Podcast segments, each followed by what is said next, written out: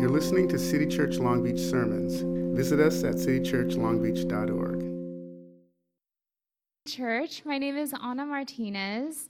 Welcome to a Jesus centered, radically welcoming community, welcoming people of all walks of faith from wherever you are in your journey and whatever you identify as, we are a radically welcoming community. Everybody is welcome here. Today, we would always start out by um, thanking. I'm a little fuzzy on on how we start out because I usually show up late. They're welcoming about that too. so, but I do remember that we have a kids ministry, and um, so we are going to start out with a prayer for that. Um, dear God, querido Señor, thank you for the gift of life. Thank you for reminding us of that gift through our children. May we learn from our from these children, from their curiosity, from their fearlessness to ask questions that may even seem awkward or not right for this exact moment. um, thank you, God, for having them with us. May we protect them so that their fearlessness is continued throughout their journey in their life, even into adulthood. Amen. Thanks, Anna. All right, so Kidsmen is kids, right? Kids ministry, Bill? That way? Follow Katie. Great.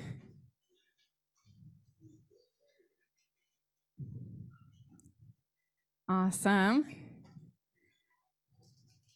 Well, wonderful. Let me just get a little set up. Yay, kids.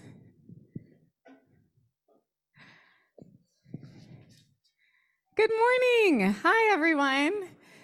My name's Dottie. Um, I'm on staff here, and we are in this series for Christmas where we are talking about the matriarchal lineage of Jesus, the great grandmas of Jesus. And it has got to be the best Christmas series I have ever been a part of. I am just soaking it up and loving it. It's so great.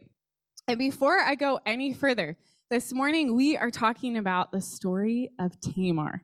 It is a great story, and it's one that has a lot going on.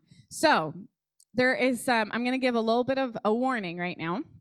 Uh, there's some language around sex working and um, sexual activity, and it's pretty blunt um, in this passage. So, if you have teens, uh, we're not doing our youth men today, but uh, Brenna is in the cafeteria hanging out. So if you want to um, go and hang out with Brenna, uh, feel free to do so. Take whatever your family needs, whatever you personally need. Uh, tend to yourself right now. Um, yeah, so feel free to get up as you need. Are you ready? Yes. All right. I love the enthusiasm for this rainy morning. Everyone's pretty activated, and I love it. Okay. So we are introduced to Tamar, one of Jesus's great great grandmas, in Genesis 38. Rachel Held Evans says this Tamar was a woman who pretended to be a sex worker in order to seduce her father in law so that she would have some leverage over him in case he tried to kill her. Lord have mercy. This is what we're talking about this morning. It's a scandalous quote. We're talking about the story of Tamar, and it's a story of her being stripped of her dignity and finding a way to reclaim it. It's really powerful. And, and this is the type of story in the Bible that we could easily sidestep or water down because it's pretty intense. But I think there's actually something quite powerful of us telling this story, of us going into this story. It's us moving out of shame and saying, no, we're going to tell Tamar's story. We're going to get into it. And so, for all of you that aren't reading scripture this morning, you're welcome. And we are going to just thank Selene. Selene, come on up, you wonderful human. Thank you for reading. And there's so much to read that Selene's going to read this and then actually stay up for a little bit longer and read some more because you're an angel. Thank you. Okay. Oh, Jesus. Good morning. Um, Genesis 38, 6 through 8. Judah got a wife for Ur, his firstborn, and her name was Tamar. But Ur, Judah's firstborn, was wicked in the Lord's sight. So the Lord put him to death. Then Judah said to Onan, Sleep with your brother's wife and fulfill your duty to her as a brother in law to, to raise up offspring for your brother. But Onan knew that the child would not be his. So whenever he slept with his brother's wife, he spilled his semen on the ground to keep from providing offsprings for his brother. What did what what he did was wicked in the Lord's sight. So the Lord put him to death also. People of God, this is the word of God. oh, okay, you can you can sit or not, but or just stand on the side, whatever's comfortable for you. But I have a stool if you want it, Selene. Okay. this story begins with Tamar. To have status, to have dignity would mean that she needs to bear a child. And her husband wasn't able to do that for her. And so by this ancient law, it would mean that Tamar um, actually is supposed to try to have a child with her husband's brother. And so her husband's brother, Onan, isn't sure of, about this situation, right? So when they sleep together, he pulls out, which is pretty interesting considering the whole point of this is so that she gets pregnant, so that she has more status. And every time they sleep together, he's not putting, like, he's not holding up his end of the bargain. And we don't know why he does this. Is it because he's trying to keep his status? I'm, I'm fulfilling the ancient law. Or is it because of pleasure? But what's happening is that Tamar is getting passed around in this story. And she doesn't get the part that gives her her dignity, but in, actually, she's being used. Ur dies, her husband dies, then Onan dies, and Tamar isn't able to have a child. It's not because of her own body, because the failure of these partners. And, and by this ancient law, her father in law, Judah, is supposed to offer his third son, right? This is just the ancient world, right? And his and the father-in-law Judah doesn't offer the third son which would just be like a further sting for Tamar. She doesn't have dignity, she has low status. And she's also, we're introduced to Tamar in this really tragic, like, I'm loving that we're laughing because I actually think it's a great way to approach this text. So I want to keep that energy, please, by all means. Like, it's, it's a really funny and wild story, but it's also a story, story of tragedy and injustice. Tamar loses her husband. Then she's used by her husband's brother. She doesn't get what she needs to have status. It's a really tragic story and it's really dehumanizing for Tamar. But what I love about this story is Tamar's response. She says, Two can play that game. I'm going to flip the script on its head. So, Selene, you ready? Yes. Genesis 38, 13, 13 through 19.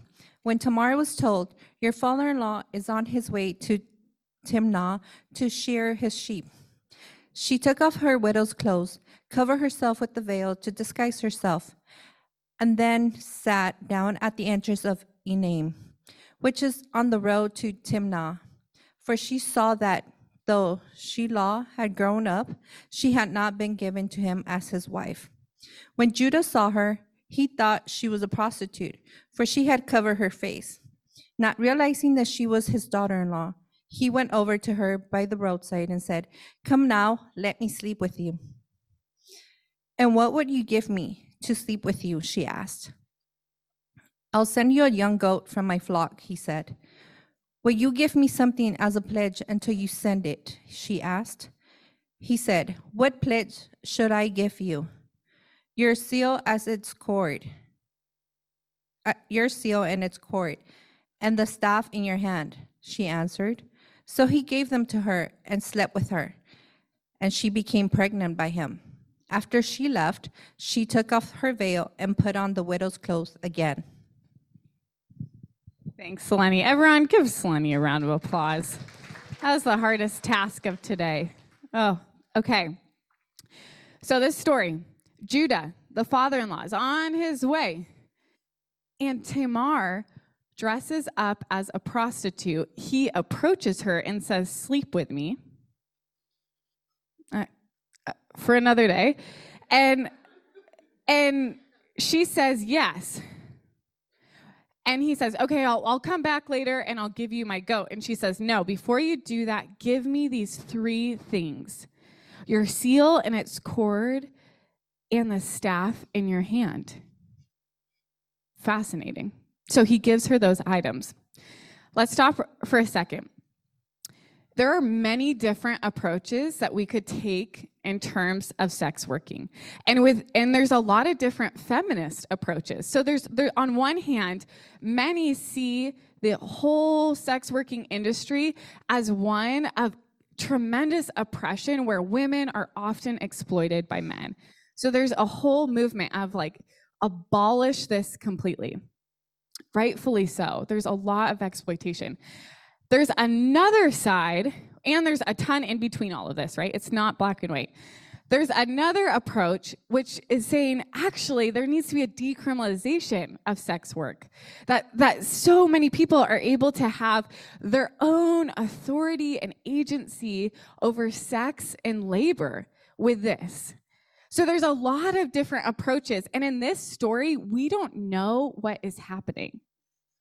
I imagine that Tamar is probably lamenting the fact that she has experienced so much loss and has to use sex in this way. But I also imagine that Tamar feels pretty epic and powerful, that she has been totally uh, stripped of her dignity. And she is able to use sex in a really tricky way to get what she wants. It's pretty powerful.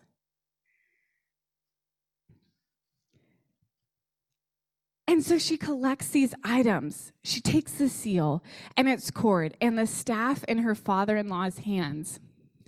And it becomes really, really handy because she finds out she is pregnant. And Judah, this father in law is just the worst. He is honestly the worst. So it says in verse 24 about three months later, Judah was told, Your daughter in law Tamar is guilty of prostitution. And as a result, she is now pregnant.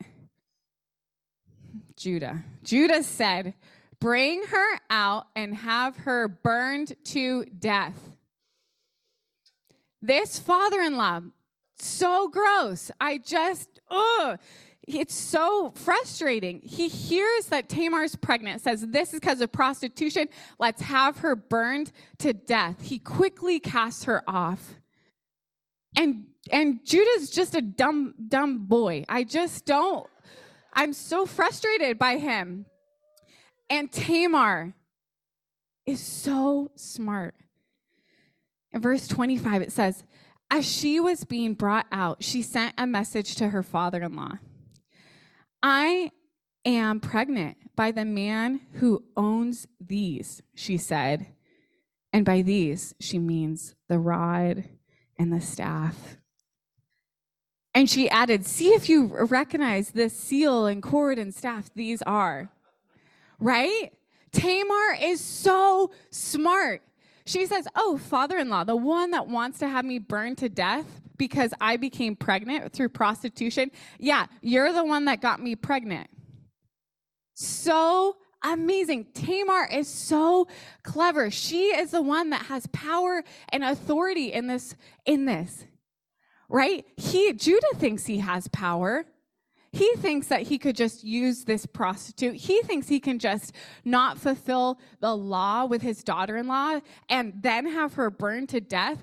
But all along, Tamar is this trickster who has power. And when she becomes pregnant, he has to take responsibility of his actions. He has to take responsibility that he was the one that got her pregnant. And how does he respond? In verse 26, Judah recognized them and said, She is more righteous than I, since I wouldn't give her to my son, Shelah. That's the third son. And he did not sleep with her again. So Judah, in response to this, says, Hey, hey, hey, she is more righteous than I am. It's on me. He takes responsibility. We got to give Judah that. He takes a little bit of responsibility and says, She's righteous. The author could have painted her in this picture, right? Of like, how dare you do this, be this trickster. But instead, she's called righteous. And then, after that, in verse 27, it says, When the time came for her to give birth, there were twin boys in her womb. In this ancient time, babies are a sign of God's favor, whatever that means. I'm not applying this to our, our time. I think that's actually really it can be really problematic. But during this ancient time, the more babies, the more the more love and righteousness and favor from God.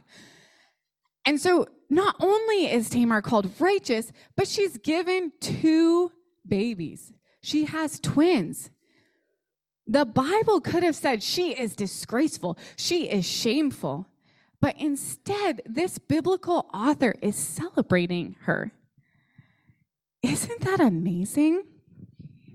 And it's this person, it's this trickster who uses sex to reclaim her dignity that is an ancestor of the great King David.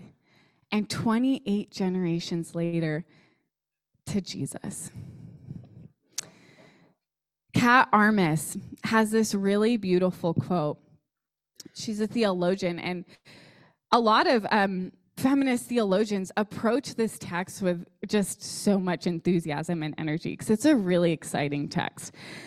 And Kat Armas thinks of Tamar as this abuelita, this grandma to Jesus, and and and uses this word um, how do you say it, Bill? Jo- Jodiendo, which some of you know what that means. Jodiendo, which means kind of going against the system. And I want to share this quote with you. Tamar's knowledge about Judah and the strategy of playing the harlot turned her from the passive victim to the active arbiter of her own fate. What an image! Jesus Christ, born for, from the trickery and deceit of an abuelita theologian, Jodiendo, the system in order to secure her, her survival. What an amazing story this is. I love it. I honestly, studying this has made me so excited about God in the Bible. Because I'm like, okay, there's no way we can read a story like this and just reduce God to being a some guy in the sky. Like, this is way too dynamic. Like, God is so cool. And I usually don't even talk that way about God, but I'm like, this story has me excited about God and excited about the Bible because why is this in here? It's so bizarre and it's not neat and tidy. And it's this woman who could have been a victim but takes back her authority that is a grandma to Jesus. And yes, Jesus was born maybe of a virgin, right? Like Mary. And sometimes we like to say that Jesus has this neat and tidy story. But as we study Jesus' grandmas, Jesus has these fierce women behind him. And Mary is one of them. Mary's edgy in her own way. right? She's cool. She's awesome. But there's these fierce women behind Jesus, often with some type of provocative sexual activity. And this is not a mistake. This is Jesus's family system.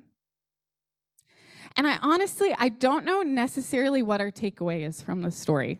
Like I have gone through it and I've like begged Bill and Brenna to help me work out a takeaway. And the three of us are like, okay, I don't know. So I think there's something, and so maybe we let's just be a. Sh- this is a time of shared wisdom. Let's figure this story out together. I think one of my favorite pieces of this story is the comfort and camaraderie that we get that Jesus has a scandalous, wild family history, and it's not hidden. It's not something that's supposed to be hidden so that he's elevated, but it is part of the beauty of who he is. And there's something powerful when we tell these stories. And when we tell the stories of those that are taking back their authority that could have been marginalized and not have any power. There's something powerful about this story. And for me, I know as a perfectionist leaning person, I like the neat and tidy, right? At my worst, I'm really comfortable there. And it's stories like this that make me come back to like, great, if I'm a part of this Jesus narrative, if I'm a part of this Jesus community, I need to get into the gritty reality of all of our stories. It's beautiful and it's exciting, and we have camaraderie in it. We are not alone in our crazy family histories, and we're not alone in our current situations. We all have gritty realities. It's not something to be ashamed of. In fact, it's something that really makes us beautiful. Would we hold that? Would we appreciate that in this wonderful Christmas time?